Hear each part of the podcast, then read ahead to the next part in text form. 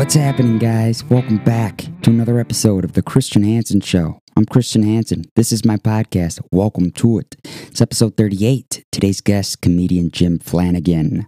Uh, Jim was actually one of the first comedians I've ever seen live. Uh, I've actually talked to every comedian that I've seen him open for on the show, too, or him going to be uh, talking to everyone that I've seen him open for. I'm talking to Jenny Dugan here shortly, uh, coming up. And uh, that'll be it. I complete the list of everyone I see Jim open for. But uh, yeah, uh, like I said, he was the first person I've ever seen live. I think he was opening for either Jenny Dugan or Karen Rontowski or Dr. Bill Miller, one of the three. It was at Zanies in St. Charles. That place is now closed. Um, it wasn't their doing. That they were running out of an abandoned resort, uh, Pheasant Run, that is, and uh, it's sad to see it go. It's a fun place. It was a fun place. It was uh, interesting, unique uh, in many ways. Um, but uh, yeah, it sucks to see you know places like that go.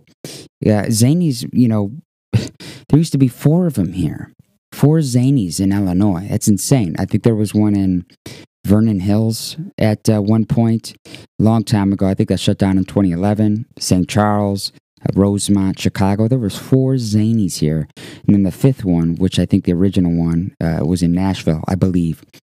But uh, anyways, yeah, uh, fun conversation with Jim. Really had a blast talking to him. He's a great guy. If you guys have that comedy itch and are in the Chicagoland area, well, let me tell you something. You go see Jim live. Yes, live comedy. It's great. You should do it. I advise you to do so, especially check out this man, Jim Flannigan. He will be in Bolingbrook at CG's Comedy Club coming up, and he's doing a show on the south side of the city uh, with All That Good Stuff Productions. Uh, the All That Good Stuff Productions show is going to be on April 22nd, and the CG Comedy Club show out in Bolingbrook is going to be April 23rd and 24th. If you're in the Chicagoland area, Come on out, support Jim, support live comedy, and support your local comedy clubs. Do it. Thank you. Support live comedy. It's great. Um, I mean, I don't have to to uh, say it uh, for you to know that it's important. Uh, we just came off a year, a year of a plague. Uh, no money's coming in. Uh, these workers are out of a job. Things are starting to get better. Uh, we're able to do live events, live entertainment. These people are getting their jobs back. support them please do it. It's important. Um, but, anyways, without further ado, this is me talking to Mr. Jim Flannigan. Enjoy. Jim Flannigan, what's going on, man? Hey, how are you, man? Good to be here. It is uh, good to have you. I um, I always start with how I've uh, come across the guest, and uh, first time I ever saw you was um, it's going to sound like I was forced to go, but my aunt dragged me out to go see Zanies, and uh, you I think you were opening for uh, I, I don't know if it was I think maybe it was Dugan or or uh, I don't know if you've opened for Rontowski, but it was right before the the place shut down in St. Charles, and mm-hmm. uh, it was great. It was that was like one of that was actually the first time I've ever seen live comedy. Oh wow, really? It was, yeah. I never was. It sounds bad. People think I've been in been in it for a while. I just got into it at the start of the pandemic, like really into it. But yeah, you were the That's first person I've ever seen live. Well, thank you. And, yeah. Uh, and you decided to have me on anyways. I'll take it. No, you know what? Uh, don't beat yourself up. I mean, you're great. And uh, I, I, uh, I'm excited to talk to you about that. And the, the one thing I, uh, I, like I said before we started the recording is, uh, the, the pandemic, obviously, after a while, you just get sick of answering these questions. So I'm not going to bore you with that. But you did start something quite exciting um, at the start of it with a buddy of yours, Pat McGann. Uh, talk a little bit about that podcast and uh, how that all came to be. Yeah, so we actually we started it maybe three four weeks before the pandemic. Oh wow! Uh, just random timing, you know. Perfect. And then it kind of yeah, it was kind of cool because it it very quickly became a, a time capsule of yeah. what was happening. Like, um, so it's called All Over the Place, mm-hmm. and uh, you know, it's just kind of us rambling. And it was going to be us wherever we were, all, literally all over the place, whatever cities we were working in, talking to each other, you right. know. And then it kind of became us going nowhere very, very quickly. It yeah. became, you know, just each of us at home doing it. But uh, it, it, it's funny because like people will go back and listen to the early episodes, and the first few episodes we're talking about like where we're going to be at the end of March and April right. and stuff like that. And people are like, you can just quickly see it, everything turn You know what I mean? And like just everything just kind of shut down right there, but they kind of see it in real time. So it's been a lot of fun. Yeah, it's great. And uh, I, I think it was uh, interesting too because the I, I saw right at the start of it too. You had uh, obviously it helped that Pat was supporting him, but you had Sebastian come on. How did that come to be um, to to get him on? Yeah, so it was when uh, Pat released his special. Mm-hmm. So um, Sebastian produced uh, Pat McGann's stand-up mm-hmm. special, and uh, so he was kind of. We've had two. Ge- uh, we've had a few unofficial guests. We had two official guests. Mike Singletary and Sebastian Maniscalco. Oh wow!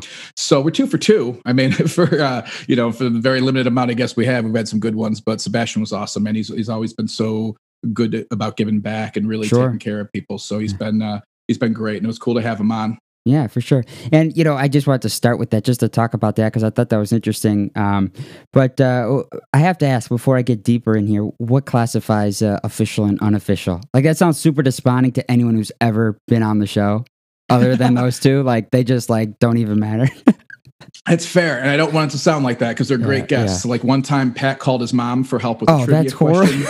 no, I mean it wasn't like a it wasn't like an interview. You know what I mean? It was right, like a phone a friend, and then yeah. sometimes uh, his kids will talk in the background or something. Just right. I mean, we goof around and call them our unofficial mm, guests. So we've actually great. had uh, yeah, it's been a lot of fun. Yeah, man. Now was uh, was Pat one of the ones that was there with you when you started this uh, this comedy uh, journey? Was he one of the ones in the beginning? No, it's a good question. He started after me, and he's just one of those people who is so funny. Yeah, he knew right away that you know he was gonna he was gonna do big things. Um, I started I started at a place in uh, Mount Prospect called hmm. Famous Freddy's.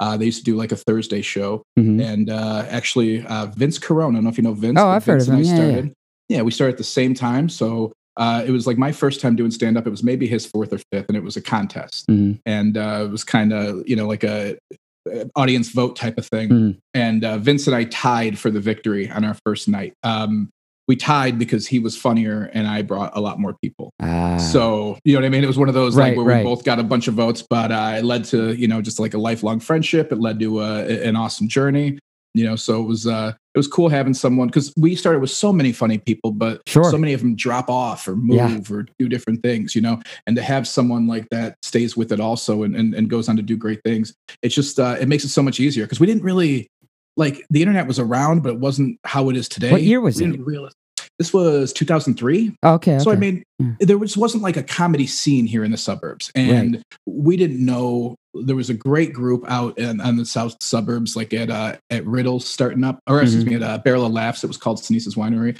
Uh, Riddles also uh, people like Brian Hicks, Fritz, uh, Denise Ramsden, just some Chicago's best, and yes. they were all kind of had their own scene. Chicago had, you know, Kyle Kinane, uh, uh, so many people, right? Uh, uh probably before TJ Miller at that point, but I mean, so many people kind of from that class who came through the Matt Braungers of the world uh, we just didn't know about any of it. We just knew there was a place where we could get up one night a week and do this open mic right. on Thursdays. And then so eventually it just uh, was like, hey, we can we could probably try this other places. Sure. You know, the interesting thing is, is I, I don't know if this is true with, with everyone, but it feels like the, the beginning stages of it is a very, it's a false flag uh, time uh, time period for a beginning comedian because either one, you're getting gigs because you're bringing people in because they're buying drinks, or two, it's because you're actually funny. So it's uh, I, I feel that's why uh, there was a tie uh, for for the Vince uh, and, and, you when you started, correct? Do you think that there was? Yeah. Yeah. So who was bringing always, the drinks?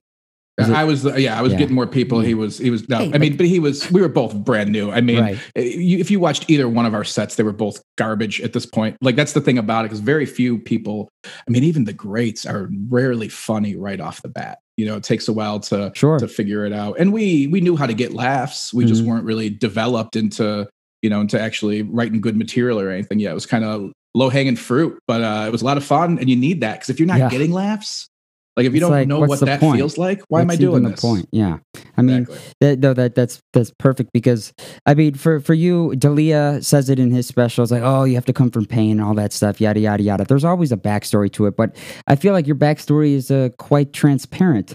Um, you have a, uh, I think it was your brother, right? He's been married like what a billion times. Was it was it him? So it's like my brothers. yeah, he's on three. My three. mom's on five. When you started, yeah. what was he on? I mean, where was the content coming from in the beginning? Great question. Um, you know, I do like I talk some about my family and things like that. I uh, my content, a lot of it is just personal stories. Sure. I mean, I, am um, it's kind of just always been my way, and and now I'm trying to like branch out of that a little bit further. You know, mm-hmm. trying to uh, go into other areas because I kind of feel like I've explored that, yeah. and and now like it's still it's still personal but mm-hmm. we've all shared an experience over the past year right, right like we're all yeah. in different places about it but we've all shared something so mm. i'm really trying to like uh, focus it in that direction just kind of like hey you guys see what just happened over right. the last 12 months like what, what did we all just go through you yeah. know um and so but early on it was it was much more personal i mean even then though a lot of it was just it was detached i'll say that and and i think that's one of the things about getting better at comedy because it was personal, but sure. it wasn't all real. Like there was there were kernels of realism, and then it was like whatever joke you can make. Yeah. And then as you get better and as you start to figure it out, like it, you, you you make it more personal because that's something no one can take from you. Right. Anyone can come up with the same punchline if everything is out there, but when it's more personal to you, that's something that you know just makes it much more unique. Right. So what was the uh, what was the household like growing up? I mean, how did you how did you fall into it? Were you uh, a theater kid? Were you uh, were you an introvert? I mean, I, I what what was uh, young Jimmy like growing up? How'd you get into comedy? Great, great question. Um, it was never like, you know, it was always something I loved and enjoyed. Yeah. I mean, I, I when I got home, I was just to turn on Comedy Central and leave it on for the rest of the day. You know, when I get home from school or whatever, I just loved it. I loved watching stand up. I love watching these people do it. Mm-hmm. I never thought it was something that I could do. Um, I always thought I was funny. I, uh, I am pretty I'm pretty ADD, so yeah. I was never very good in school. And if you weren't turning in your homework and stuff like that, you know, mm-hmm. you'd often get called out. And sure. uh, so it helped if you were funny to be able to like lighten the load and be able to push things off you a bit. So I think it just all kind of started as a defense mechanism, but it's something that just uh, it was a big part of who I was always, you know. And then one day, um, back in 2003, it was actually like it was like an "I'll show you" thing. You know, like oh, I, I, had, okay. I had just gone through something with the with the woman I was dating, and I was like, and she was always like, "Like you should you should try this." And I was like, you know what, I am going to try it just to show you that I can. Yeah, you know. And then I just fell in love with it, and it was like, oh, this is I should do this more often. This is great. Right. So I guess you can say that uh, there was something that you know, not singularly, but there was something that that you derived the earlier, uh, you know, uh, material from, and that was you know uh, a relationship that went to the wayside. Um, what was so, uh, you know, obviously they all suck. There's no one who says, oh, that was my favorite one. Like they're all, there's always something there, right? Uh, what was so, uh, what, what was so, uh, I'll show you about that experience for you? I mean, was it, was it like a Post Malone type thing where you can write five albums off it? Was it, was it a, was it a very hard experience, or was it just something that you can, you know, run, uh, you know, run a 15, 20 minutes of content off of, or was it something more uh, serious? It wasn't even like it wasn't even material about it. It wasn't even because Experience. it was like this long drawn out thing. Mm. It was it was really just a way to finally harness my energy. Yeah. I needed something to do and I needed something to figure out, you know and it was the best thing that could have happened to sure. me. I mean, I, I'm incredibly thankful. Yeah. Um, I don't know if I ever would have gotten up there otherwise. So really? it was just kind of, yeah, super random. I mean, it was just like I'm going to try this, and mm-hmm. then, uh, and I didn't take it seriously for the you know the first part of me doing stand up. I mean, it was something that was just kind of I, I have a job, and then Thursday nights I do stand up, sure, and that was it. And then um, you know, as you go on, you kind of start to realize that like this is this is what I need to be doing. This is what I love. Gotcha. So it sounds like was there much of a support system growing up though? That back at home, I mean, if that situation was what took you to to make that move, was there was there much support at home for what it is, whatever you were involved in? Yeah, no, I um I mean, I certainly my parents were incredibly loving, but yeah. I don't know if it was always the the best situation. Yeah, nothing's um, perfect. Yeah, no, my mom is uh, an agoraphobic, which is the fear of going places. Oh, that's kind of hard. Yeah, you can't. And uh, my father was an alcoholic so oh. it was kind of a weird i mean it's fine yeah. i mean but it was kind of like a, yeah. a weird combination mm-hmm. of you know um, people who loved me just kind of not always there sure. you know and uh, so you kind of you kind of learn quickly how to become your own person at that mm-hmm. point. And, and, it may not be doing the right things but you yeah. kind of just develop defense mechanism sure. you know um, but I mean, again, I you know I I love them. Like I'm yeah. not like it, It's just it was what it was, you yeah. know. And you just I, a lot of people had it much worse than me, so you just deal and uh, you just move on. Right. How did uh, I mean? How did uh, you and your brother deal with like? How did that kind of mold you into who you were? What did you learn about yourself through through that time as you matured and grow and you know have grown up uh, about that experience in life? Because everyone go through situations; they're all different. I could go through the same situation you did, but I'm gonna go through it differently. That's why when people say, "Oh, I know how you feel," it's a bunch of bullshit. We grieve, we, yeah, right. we deal with things differently, right? Um, what was uh, what did the uh, how, how did you uh, mold and morph into uh, the person that you are today based on those experiences early on in life?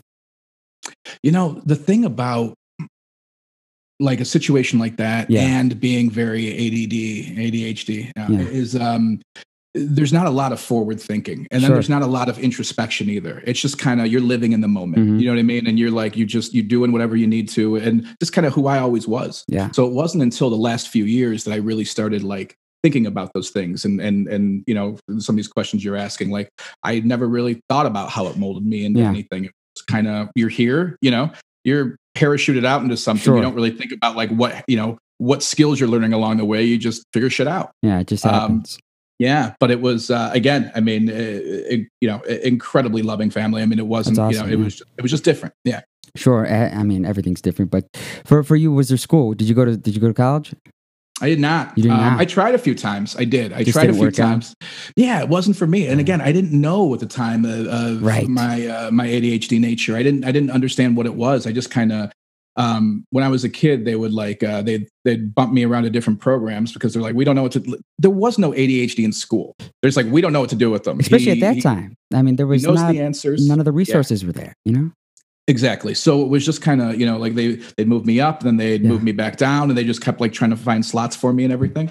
Um, so yeah, I mean, I I, I just kind of I, I fell into two things that you don't necessarily need education for, and that's sales and stand up comedy. Yeah. And those just became, which are two things that I absolutely love to do.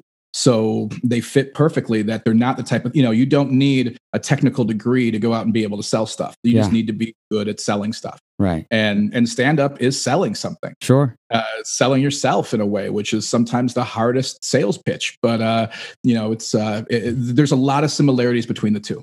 Absolutely. So that's what you were doing. That's what that's your line of work. You've been doing sales. Yeah. Yeah, I've been uh, medical sales. I uh, oh, spent wow. 20 okay. years in the industry. So yeah, just kind of started at 18 and just kind of started working my way up. So it was just a uh, yeah, it was a good, uh, but a great combination too, though. Yeah, uh, two things that you know are very performance driven, not necessarily nine to five versus you know a night shift. Like it was just kind of you do what you need to do, you get your stuff done, you make right. money, and you go home. So they, they really fit in very well. Like I, I, when you ask those questions, like how did it all mold me? I don't know the answer to sure. that, but somehow they all like all the pieces kind of clicked into place. Right. And uh, it's been a wild ride, man. I, I could never imagine. It's been a lot of fun. Yeah. You, you mentioned medical sales. What exactly like was it that you that you got into as far as sales go? Yeah, so the hearing industry. So I was business ah, to business. Okay. Uh, I've spent uh, as a uh, manufacturer's rep, so working with uh, uh, audiologists and doctors who wow. Uh, prescribe hearing aids to patients, and, and I work for the manufacturer side and kind of that liaison, that rep in between the two. That's awesome. So, and you've been doing a lot of fun. ever since. That's great yeah, you got it. I thought that uh, I thought that this year uh, was was was going to be a little different. Yeah. Um, so right before, like the week before the pandemic, mm-hmm. I recorded an album at Zanies in Rosemont. And oh, that's uh, right, perfect was, timing. Uh, yeah, I mean, it was March sixth and seventh, sold out four shows. You know, Friday, Saturday, like it mm-hmm. was the most fun thing I've ever done. And I thought by the end of the year, like I like I for the first time ever, man, I had a plan, I had a trajectory. I was going to launch you, and then things were going in that direction. And then, uh, uh, like for everybody, the pandemic just uh, you know just kind of starts it all over. But it's it's uh, new challenges, right? New challenges, right? Figuring them out. Yeah. Now, uh, I mean, obviously, you've been doing comedy forever up to that point, but what what was so different about the that's the special aspect of it? I mean, there's a lot more you're you're focused on than just your uh, you know your act and what you do as a comedian. You have cam you have things you have to pick up on cues and looking and it, specials are different.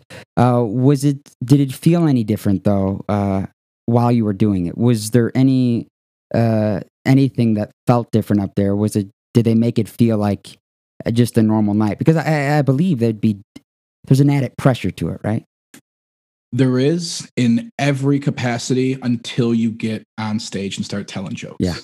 like you are worried about everything else that's happening. Uh, you know, there are people following you around with cameras and stuff. And mine, like, I want to make a, you know, mine was more about the album portion for sure. satellite radio yeah. and things like that. There's certainly with video cameras and everything too, but it was a, it was a smaller production um, on that side but even with that there's people following you around all day with cameras. There's like there's a million things. People are like hey come talk to us after the show or before the next and it's like there's just so much happening and you, you're so appreciative of everyone who took their time out to be there but you're also kind of laser focused on this one thing you're doing. Right. And it, it's like anything you do man that, that you do it because you love it. Right. And then when you have like one of those high pressure situations all the things that you didn't really give a shit about become your priority. Absolutely. You know, like you're you're walking to and from the stage four times so they can get another cut of it just in case they missed it the first time. And it's like I just want to be up there with the microphone in my hand, just yelling at people. That's yeah. all I you know. And and once you get into that moment, it's like second nature again. Sure. But everything around it just feels a little different. Right.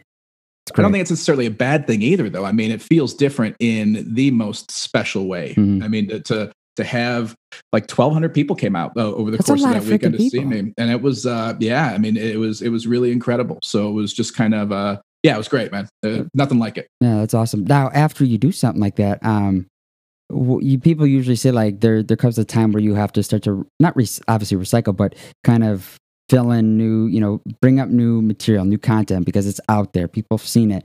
Um, then the pandemic came. So i guess you could look at that as kind of an advantage right like you don't have to go out. I mean, you have all new material now. it's a weird. The problem is because of the pandemic, there's not a lot of like I've got about ten new minutes, and you know I was hoping to be at at least thirty. You know, mm-hmm. uh, a year later, probably closer to forty-five. But especially without uh, work or anything, you know. But sure there's just there's you're not living any different experiences. That's like, true yeah. again you can talk about what happened but there's only so much. Yeah. You can't do 45 uh, some people can and they're amazing but uh, it's hard to do and, and when you're not living life there's less stuff to talk about. Um, and when you're not getting on stage and practicing jokes and and you're not you know able to test them in front of an audience and then do rewrites and everything it just stalls the process. So mm. the last few weeks have been incredibly fun I know, because back on the feet yeah man for the first time it's just like in a long time i'm able to get back out there and and do some stand up and like bombing feels good again you know? Like a new joke not working feels right. amazing because you just you haven't even had that in a while. So the good feels great and even the bad feels great. It's mm. just cool to like have that live reaction back. Oh i know. I mean you, you even hear guys like i think seinfeld did it the other day and uh, uh he did it in new york at a club and he even said that it was it was different because I mean, he, he the bigger people are they have to hit the clubs again. I mean, you're not going out to do Royal Albert like Bill Burr. You have to start back in the dark rooms. You have to, you have to, you have to build it up again. And it's so strange, especially to see people who've been doing it their whole life, people who've sold out Madison Square Garden, you know, consecutive days, have that that approach and feel that hey, I, I can't do this unless I start here again. Yeah. I mean, you've got to, it has to be intimate. It has to be something you create with people. Mm. And it's hard to create. I, I'm only speaking, I'm imagining because I don't know the answer to this, but I would imagine it's hard to create in front of 40,000 people. Oh, I'd say. You know what mm. I mean? Uh, or 10,000 people mm. or eight, like any one of those. So it, it, it's, that's something that you're performing. Mm. The creating has to like be in that little room where you're talking, you're, you're with them instead of performing at them. Sure. You're you're creating something together because mm-hmm. um, the audience is as big of a part of stand up as the comedian. Sure. I mean, they've yeah. got to they've got to be with you and and and you feed off of all that. So that's hard to do when you're at that big level mm-hmm. unless you take a step back and do it in small in small doses. No, absolutely, I get that. When when did you uh when did it become more uh, feel more um what is it uh more accustomed to the act though? At what point did you did you feel in, in this journey with comedy for you did you feel uh, comfortable each and every night to get up there? Because i mean you start doing different clubs you go i don't know if you out of state to do different cities. At what point did you feel comfortable enough to to do something uh you know more regular um as opposed to a couple nights a week locally or stuff like that. What at what point did you feel like you know I I, I can do this shit and I'm going to do it? Yeah, I think it was probably the last five years or so. So I took some time off, and then in 2015, I uh, I came back to stand up comedy, and um, maybe the last three years mm-hmm. is really when it's hit. Yeah, you know, like and, and it started to get that comfort because it was always like I was always playing this balancing act of I'm a comic, but not really. I do stand up, but I, I don't put my all into it, you know. And then uh, and I took some time off and cleared my head and just kind of got away from it for a bit. And uh, I was going down a, a different career path at, at, a, at, a, company I was working at, and. Hmm. Uh, uh, they were they were like, hey, we want you to move to Minneapolis, oh, you know, wow. take over a management role. And I was like, I, I no, like I, I think I love this other thing that I had, that I had gone away from yeah. for so long. And so stand up became important to me again, you know, and, and, and that's why like when people leave stand up and come back, I, I love it because whatever you do, it, when it stops being fun, mm-hmm. you know, you've gotta, you've gotta just be able to hit a reset button. And sure. so even to have the security of a day job where I could hit that reset button, take some time off of it, and then come back and be better at than I ever was before. Mm-hmm. you know went a long way. So i mean i'm a bundle of nerves christian. That's just who i am. I'm uh you know so i'm i'm when you're like when did you feel comfortable every night? Like I, never. Like that'll right. never happen well yeah you me. change at different clubs. It's a it's a new you ha- it's like it's like getting up there for the first time. You don't know the people you yeah. don't know what's going to happen before you even open your mouth. You're just scanning them you're going okay that guy might be a problem. That girl uh, you know you're trying to figure this out you know? You really i mean you it's funny because we we work so hard to not judge people in most aspects of life. And then when they're sitting in a crowd all i do is judge them. Like this guy's got his arms crossed. I hate him yeah, already. I don't all like right? this guy. He's going to be an issue in about five minutes in you know? Exactly exactly and sometimes you're right and sometimes you're wrong but it's like you you, you know it doesn't matter you have to go sure. up there and do your job anyway but I think it was, yeah. I mean, so the comfort, I'll always have the butterflies. If I don't have the butterflies, I shouldn't be doing sure. this personally. It's me. But like I've the, the, past few years when I was like, oh no, I'm good at this. Mm-hmm. Like where like it, just it like I, I, it was the confidence level that changed more than anything else. Sure. I know you said you, your mom had this phobia of not being able to, you know, had this phobia of going places. Has she seen you? Yeah, she has. Yeah, I mean, she has a few times. Yeah, absolutely. You must be pretty awesome. good to get to to. yeah, no, I mean, and it's one of those things where it's not you know, it's not that she's never left the house. Right. It's just no, it's know, very it, it's rare to do so and yeah. it, it, takes a lot. But yeah, she's come out a few times over the years and uh, which is awesome. You love the support. Right. Absolutely. Now, uh, you still got your is your dad still here? You still still got your dad too?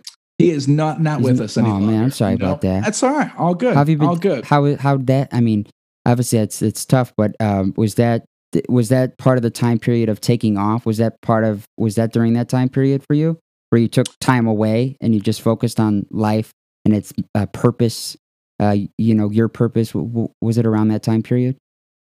It's actually a little bit after that. So okay. he passed away before I started doing stand up. So, Sorry. Um, all good. All good. Um, but yeah, it was, uh, um, actually tomorrow will be 20 years. So wow, no kidding. That's a little bit longer than, uh, than the stand up bug hit time. me. But, yeah. Yeah, but um, you know, I mean, is what it is, and sure. again, you just kind of you you think about it all the time, but you move past it, and sure. you kind of you take the inspiration. He was one of those people who you know, taught me comedy without even meaning to. I mean, he that's great. Yeah. He had to make everyone laugh. You know, yeah. that type of person. And and and I think anyone who does comedy, you mentioned the pain is it's certainly right. part of it for a lot of people, but there also has to be those catalysts in your life. There you have, have to, to, be yeah. someone who is making you think more creatively. Right. And that's an aspect that my parents both were really great at. You mm-hmm. know, they're, they're, both funny in their own ways. That's I'll never. I don't admit that to them very often. You never do with your parents, you right. know. But it's uh, um, yeah, you you have to have those things and, right. and, as part of that system to get you there. So right. absolutely, they're all part of my journey. You know, the the the thing is, I I always ask about the parents' questions and stuff like that. And sometimes, usually, I mean, I I don't usually I never know unless you know if they're still here, if they're not. But I always mm-hmm. ask because I feel like uh there there there comes you come from a place right, and those people that were there from you at the beginning really one way or another they're the reason uh, why you become who you are whether whoever you are in some way shape or form whether you you can't deny it right? I mean there's exactly. always there, there's things that you you pick up on you take from you learn from and you understand better uh, because of them it just it's just what it is. So that's why i i asked on that. But uh no man that that's great. When did uh when did you uh start uh doing shows out of state? Like when when did you start doing your own uh, your booking uh, you know doing shows uh, out of uh, the great state of illinois?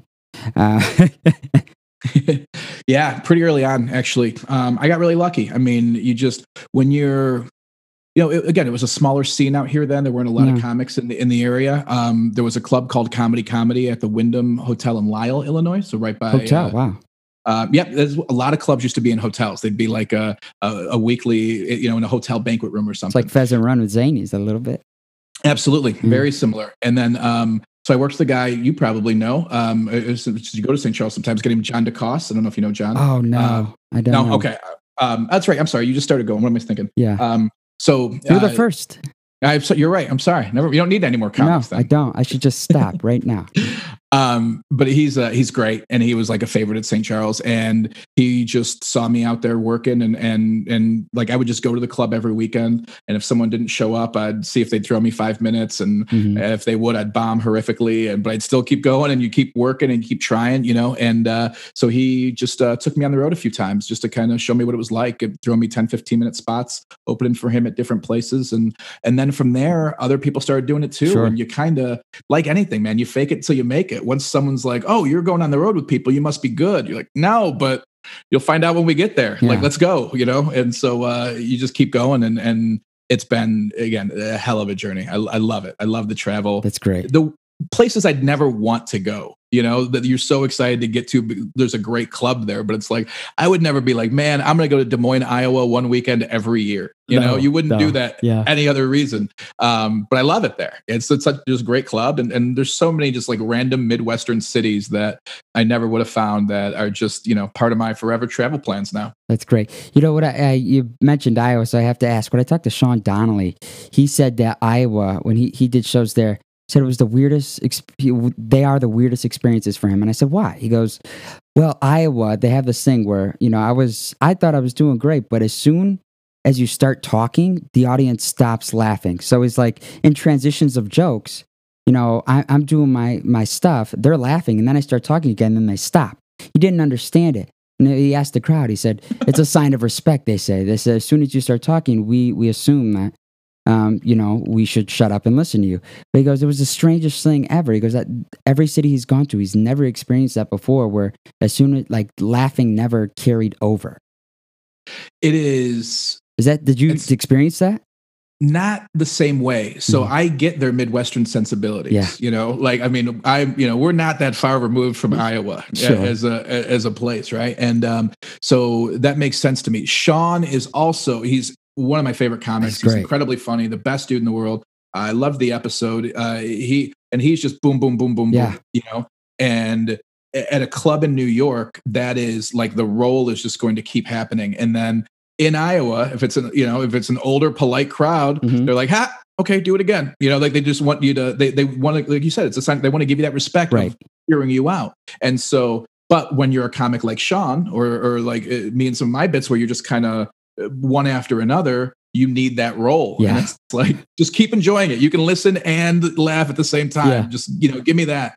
Um, but yeah, no, I, I, can see where it's coming from for sure. For me, I think that's like, um, for me, it, it, the weirdest places I've done. I haven't done a lot out there, but any of the stuff I've done it, more toward the South. Yeah. You know, it's kind of the weird stuff for me because those are the ones that I'm just not familiar with. Yeah. That their their pace is not something that I can get. Like even just in life when I'm in the South, or the way everyone stops and talks to each other at the gas station. Say, I am like, got time go. for this, man. I just want to get the hell out of here. That's it. Absolutely. Yeah. No, that's great. What did uh did you did you get ever get out to Cali and uh, hit up uh, the clubs out there, the comedy clubs out there, like Laugh Factory or open mics at the the comedy club? I've not done uh, Laugh Factory. I did the Comedy Store in La Jolla. Oh, wow. through some friends last time I was out okay. there. Um, so there's two. There's uh, uh, the uh, main room and then La Jolla, mm-hmm. which is, I mean, you can't go That's wrong. by San Diego, right? Yeah, you yeah. can't go wrong when you're out in that area. No. Um, but it's still an amazing club. Sammy yeah. Shore was out there. Uh, Pauly's dad, kind of one of the, you know, him and his wife owned it, um, obviously. And uh, uh, but I have not done the Laugh Factory out there yet. Yeah. I, uh, but I'd like to at some point. I've done the uh, Ontario Improv out there. Mm. I mean, I've done a bunch of stuff out there. Uh, my first time doing the Improv in Ontario was probably 2006, and I'm pretty sure they thought I was someone else. Who? So um, I think they thought, I, and this was name alone. It was like so. A lot of these rooms they'll have different promoters running the show. Sure. Yeah. Right. And it's not like the club owner. It's just someone who, you know, it might be a DJ or just a booker or some right. sort of producer. Right. And uh, I called and I'm like, hey, my name is Jim Flannigan. I'm a comic from the Midwest. I'm in town. Like, we know who you are. You like, do? Yeah, we'd love to ha- have you do a set. And oh, no one knew kill. who I was. Yeah, man. I'm pretty sure they thought I was Jim Gaffigan. Um, like, and again, long ago, you know, right, uh, before yeah. before oh, you were watching the clips on YouTube when you're just listening to them on satellite radio, you didn't really necessarily put a name to a face, you know. Um, but hey, it got me out there for the first time ever, and I and I got to go back a few times, so it was a lot yeah. of fun. Well, you're gonna have to explain that. So you get out there, and uh, when did they realize that? Oh, we fucked up. I don't think they ever did. I don't think they ever because I had a good set and it was just so I like they didn't pay me to fly out there or yeah. anything. I was out there and I was like I called and I was like I'm a comic in town, you know, and I said my name and they're like yeah come in please do a set. Yeah. And um, I mean I went up like I went up after uh, a guy named Dwayne Perkins is one of my favorite comics and then uh, before Joey Medina from the Latin Kings of oh, Comedy. Yeah. Like, I'm just like, this is a different world out here that I like they have no idea, you know, th- I should not be on this lineup, much sure. less in the middle of it you know, and, uh, but it was great. It was so much fun. And, uh, you know, and then they just, they were always very nice. Whenever I'd come back to town, now the club managers knew me and everything. Yeah. And if they were able to get me up, they'd throw me up. It was never a problem. That's great. Who were some of the guys that uh, you, you were you're privileged to, to talk to? Anybody that you kind of not I would say idolize as much, but anyone that you kind of were like, damn, that guy's amazing. Like heroes, you know, in the comedy journey that have you that you've been able to meet, work with. Dave Attell. Dave Attell oh to me is just one of the greatest comics to ever do it. How'd you um, cross paths? Uh, the improv in Schaumburg, and he was actually wow. uh, he was flying in late. Um, so they reached out to me and were like, mm-hmm. "Hey, we need someone to burn some time before Dave gets in. burn some time." Yeah, I mean, yeah, but legit, right? Like his flight was late, and you can't just start the show late. You can't no. just, you know, it was like we need to bring someone in to bridge the gap, right? Until Dave can get off the flight and get in here. Mm-hmm. So, um, you know, they had me come in and, and do about 25 30 minutes just to kind of set it up until he got there and then he was great he loved it he was so thankful he had me stick around and do more sets That's awesome. you know and uh, was just really really cool about it and um, but just watching someone like Insomniac when I was a kid was my show and his Comedy Central. Like I knew every word to to his CD, to his special. Oh, you know, Dave Attell was like my favorite comic, and uh, and I didn't think anyone knew who he was. It, really? Like it, it wasn't big, big mm. at the time. Still, if you ask people who aren't huge comedy fans, they may not know who Dave Attell is. But this was early on, so it was like my guy. You know what I mean? This was you know i like i was always uh, what like athletes and stuff sure it was like the main like Jordan was awesome, but like I love Pippen. You know what I mean? Like I always wanted someone who wasn't like the right. number one. And uh, and Attell was that for me. So getting to meet and work with him was great. Um, yeah. Brad Garrett's been amazing. He's been so nice to me uh, over the course of uh, uh of my career. Uh, he he's brought me out to Workers Club several times. Um, Sebastian was really great. Really, and, and uh, such a nice dude. Is he a and, tough talk, or is he is he just down to earth? He both. Yeah, I think both. I think both. He's tough talk and he's down to earth because he's he's the nicest dude. Um, he's not a big small talker. Sure. Um, but he taught me that you have to be tireless to be that famous. Mm. And he taught me that I don't want that. Like you have to be like like you have to be on it all the time. You have to be right. doing everything. You know, I mean, that dude, I've never seen someone work harder. All day, yeah. we'd be on a tour bus and he would be uh, writing on calls, taking meetings. He's the person I think it might be the exception to the rule because he'll do like an hour 10. And while an hour of it is like the special he's about to put out, there's also about 10 minutes of like the beginning of the next special that's in there. It's crazy, man. You know what I mean? Yeah. He's the he's the person who can actually, he can, I, I've seen him and, and, and Pat way more so than me. I've only gotten to, uh, I've got, he's been generous enough to take me on the road with them sure, four or five yeah. times, especially different shows. But, um, you know, it, it's just it, it's an incredible thing to watch. Yeah. You know, I, I asked this question too. This is more general based that I'd like to to see how uh, you know people respond to it differently. Is uh, when, when Twitter came into the picture in 2000, I think it was 2006. Um, originally, it was it was set up to where I think you could only have what uh, 140 characters, right? That's mm-hmm. about the length of uh, a line, you know, a, a, length of a joke punch, right? Do you think yep. Twitter's existence uh, has with, without it, uh, do you think Twitter has really uh, crafted and uh, redefined comedy? Uh, you know, the comedy that we know today. It's done a couple of things uh, as far as I think there's twofold that I can think of. Mm-hmm. One, it's made it instantaneous. Yeah. So like you can't. You know, I mean, it used to be at night you'd have three late night talk show hosts that mm-hmm. were talking about what happened that day. Now by the time you even get to 10:30 at night, 4,000 people have made the same joke about it. Yeah. You know what I mean? So it is it has made everything just boom, boom, boom. And if you're you have to get it out there right away, or you're just one of another number. Yeah. I think that's another way it's affected comedy because it's moved so much away from being just that type of topical. Yeah. Because you can do that anywhere now, right? You don't right. need a stage to do that. And now, so that's where the more personal aspect comes in for so many people because uh, Twitter's done that. Yeah. Um, it's also created stars. It's created people yeah. who have massive followings yeah. just on Twitter. And I've I've done shows for people who it's like, do you do stand up? Well, I'm on Twitter. And it's like, oh, okay, but you somehow packed a room and amazing. You're doing better. You know, they're, they're really great at that. They're really great at getting that engagement because it's a, it's like anything. It's it's it's its own job. So sure to kind of really come back to the question, I don't know how much it's revolutionized stand up, mm-hmm. but I think it's certainly elevated another platform. I see that, um, yeah.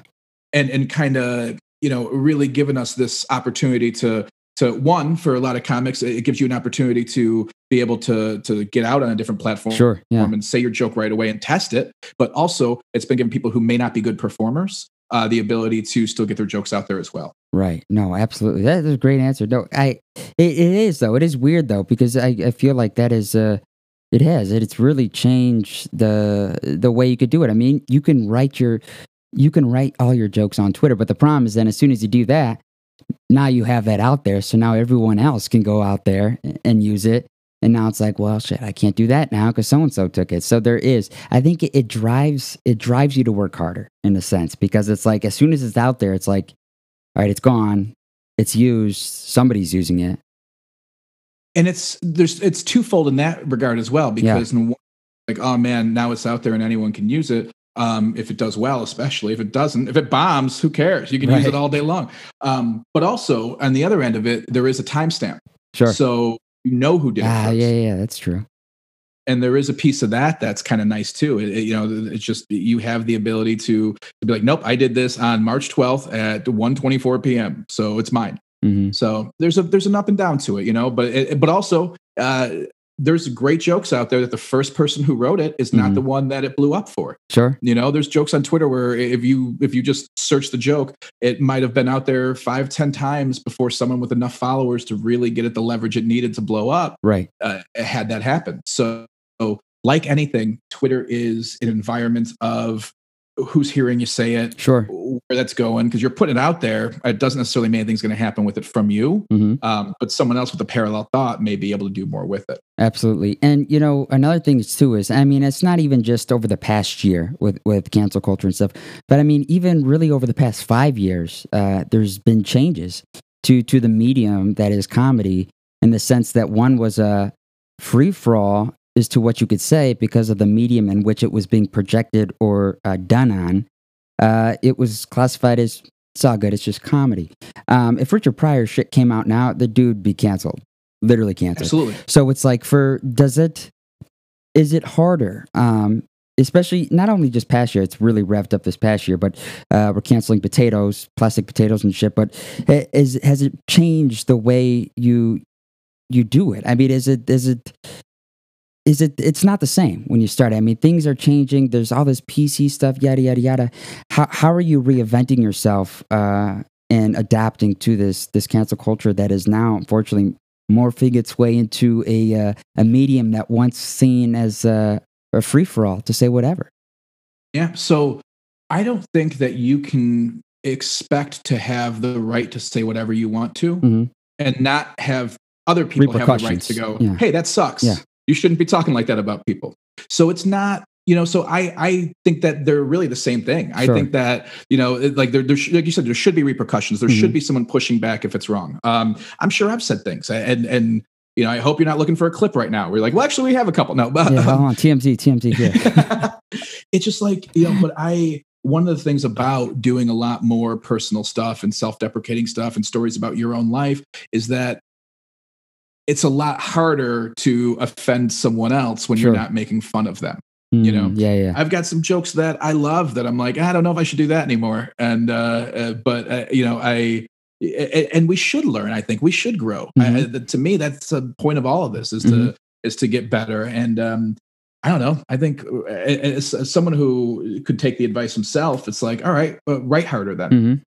You know, find find a more clever way around it instead of instead of just going for because a lot of that stuff and, and it's not this is not to put anyone down but a lot of the stuff that's cancelable at this point yeah. is also really easy yeah mm. and um, you know and so they, they, seem to go hand in hand sure. in some cases and not all for sure there are very very clever jokes that should not be told. Mm. and that's more the di- that's the harder part. It's like oh that's so good. It's yeah. just really bad at the same time. Those are the ones. But a lot of it you know is uh it, a, a, lot of it can really be stuff that's been done you know the, the, the racist tropes and things like that. Mm-hmm. it's like okay but they've been done already. Right. you don't need to do them you know?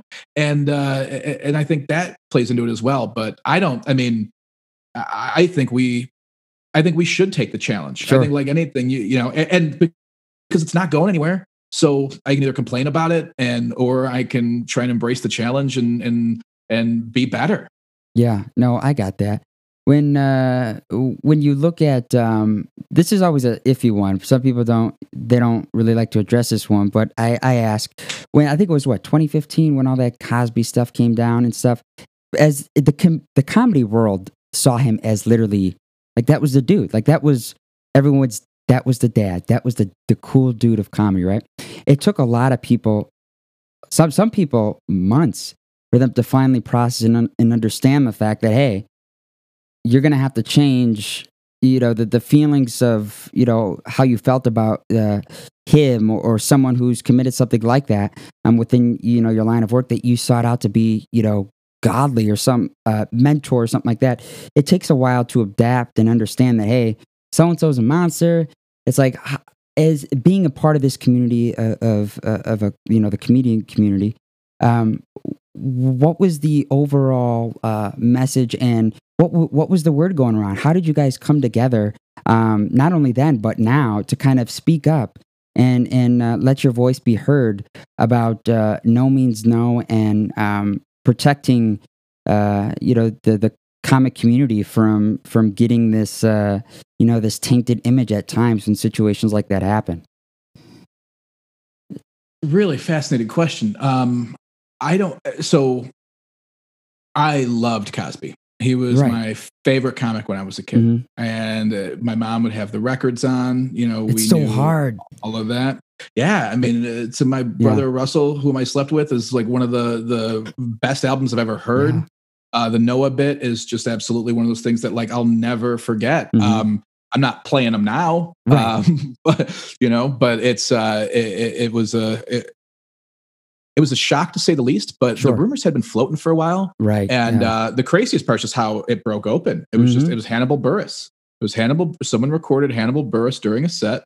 And uh, like, I think it was almost like a year later, um, it, it started trending. Mm-hmm. Like, it wasn't even like right after Hannibal said the stuff. It, it took a while sure. to get the ball rolling. And, but that's what it took to get this whole big machine in motion to, you know, to start creating some change. Mm-hmm. And, um, certainly now I'm a very small cog in it. Then I was nothing. So you were just like you were just watching and learning like everyone else. Sure. You know, you were watching and seeing what happened. Um, but it was it was fascinating and yeah. it really taught me that one, uh, it's never too late to to to redeem. And I think in this case, the redemption was these women had spoken up before and, sure. and their voice wasn't there.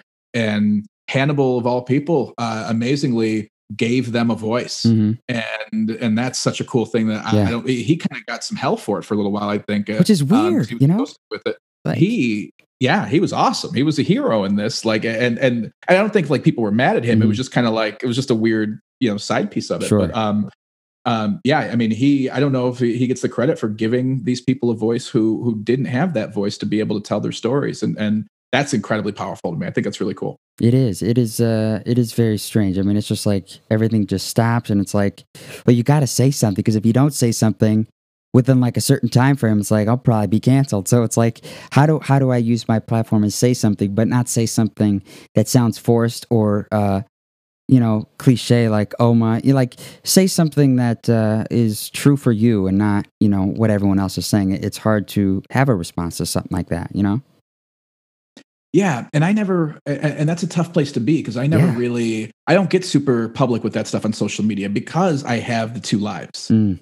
You know what I mean? Like I'm a comic, yeah, but also I'm a medical sales professional. Yeah. So and and you know we're always getting reminded that our, our social media is a public place and yeah. and there are things that you can certainly be let go from a position for if you're you know so it's it's done a lot though it's made mm-hmm. me work a lot cleaner um like i'm not squeaky but uh, if i'm if i'm on social media or if something if a clip's going out you know i'm going to keep it as clean as possible sure uh, those reasons. It also kind of keeps me out of some of the other stuff, uh, which I don't yeah. love. I'm happy yeah. to say my opinion. I mean, dude's a monster. We found out. Yeah, he deserved everything that was coming to him. Yep. Um, but at the same point, you know, it wasn't like I don't know. It wasn't something that I was running out to to personally tweet about. Um, because I also don't think like I don't think you should have to. I think everyone should right, agree that, yeah. that, that's a really shitty thing to do. Which is know? weird like, that we have two sides to it. There sh- it should not be that way.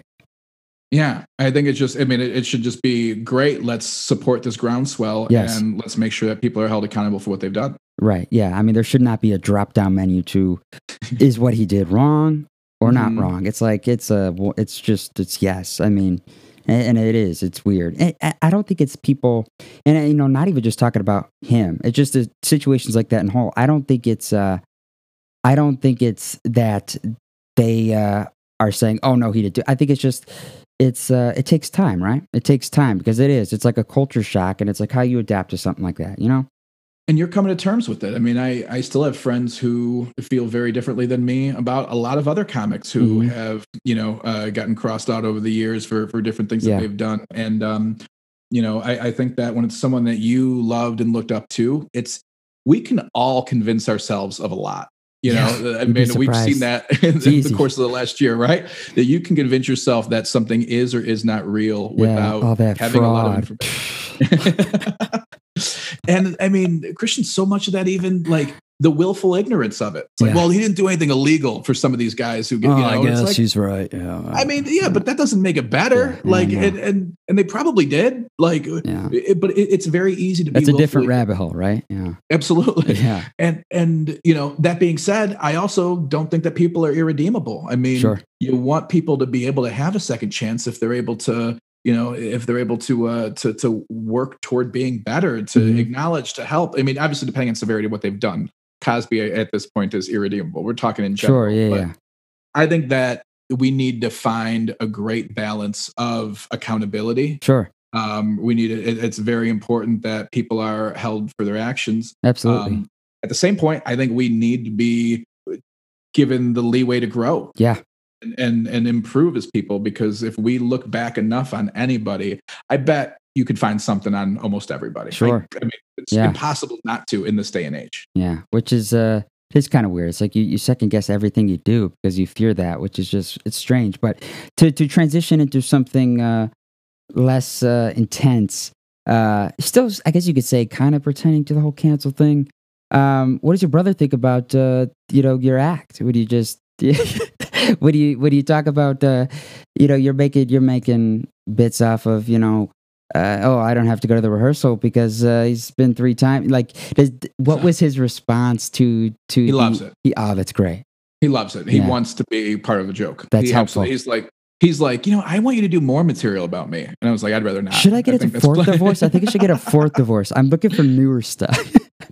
no, he uh, he loves it. My mom, lo- I mean, they, they're all That's aware. Awesome, I mean, it's just the you know, none of it's like I, am not dog. Like it's just it's where they were. You know, I mean, it's yeah. it's the reality that's around me, sure. and um, you know, and, and and the dichotomy of that is I'm the exact opposite. Like there, there's there's more than just like man, they've been married a bunch, but it's also like somehow they got that piece of it and me i got the commitment phobia side uh, you know yeah. like i want the exact opposite end of that. So there, there's more than just the the piece kind of ragging on him but uh yeah no he, i mean he he literally he's like yeah I'd, I'd like you to do more bits about me. That's great. So. that's great. Well so uh i appreciate you doing this. You got any shows coming up? I mean you, you got anything coming up over here yeah, I'm gonna. Be, I'll tell you what. I have a couple of uh, fun local things here in the Chicago area. Um, uh, you can follow me on social media. I'm at Jimmy Flan. You can find out about a lot of it there. Um, I'm going to be at uh, CG's Comedy Club uh, in Bolingbrook, April 23rd and 24th.